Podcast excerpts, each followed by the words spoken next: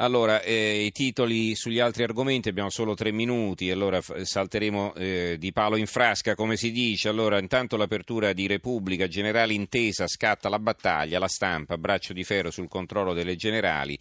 Il sole 24 ore, blitz di generali su intesa, comprato il 3%. Cosa sta succedendo tra generale e intesa?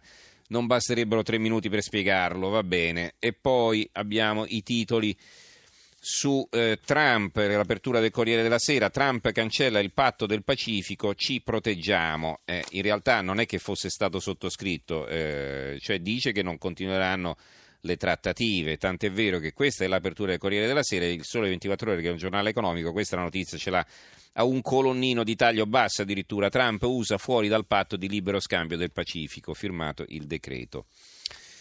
E su Trump ci sono anche altri titoli, il manifesto su un altro argomento, effetto serra, Trump surriscalda subito il clima, i primi decreti stop all'accordo transpacifico e taglia alle ONG che si occupano di aborto.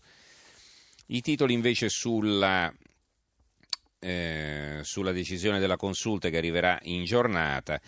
Oggi la decisione sulla legge elettorale per Berlusconi si apre uno spiraglio, titola il giornale. Quale spiraglio si apre per Berlusconi? Perché dalla Corte europea dei diritti dell'uomo di Strasburgo viene annunciato che il verdetto su Silvio Berlusconi molto probabilmente entre- eh, arriverà entro la fine dell'anno. E siccome tutti più o meno concordano sul fatto che non si voterà prima dell'anno prossimo, ecco che appunto Berlusconi potrebbe rientrare in gioco, questo in pratica ci fa capire il giornale che però apre in un altro modo con una notizia di cronaca che eh, è l'apertura solo del giornale Spari contro il socio della famiglia Renzi, colpi di arma da fuoco sull'auto di Andrea Bacci, imprenditore amico dell'ex premier in affari con il padre, agguato a Firenze.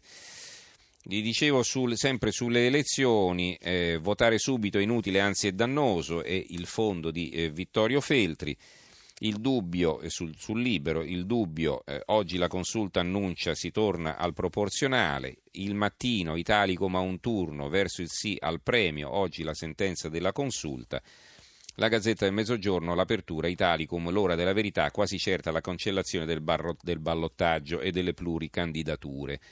Ci sono poi i titoli su Giulio Reggeni, eh, l'apertura dell'unità, Reggeni, il video del tradimento, la tv egiziana, le immagini del colloquio fra Giulio e il falso sindacalista che lo denunciò alla polizia. Sotto una notizia, gli inquirenti italiani da mesi hanno quel filmato. Il piccolo di Trieste apre così verità per Giulio, non ci fermiamo, è un virgolettato perché vengono intervistati i genitori. Il Gazzettino di Venezia, Reggeni, il ricatto e poi la morte. Va bene, ci dobbiamo fermare, dobbiamo chiudere. Dobbiamo chiudere, eh, sì, ci fermiamo, ci sarebbero altre notizie di cui darvi conto, ma insomma non abbiamo più tempo.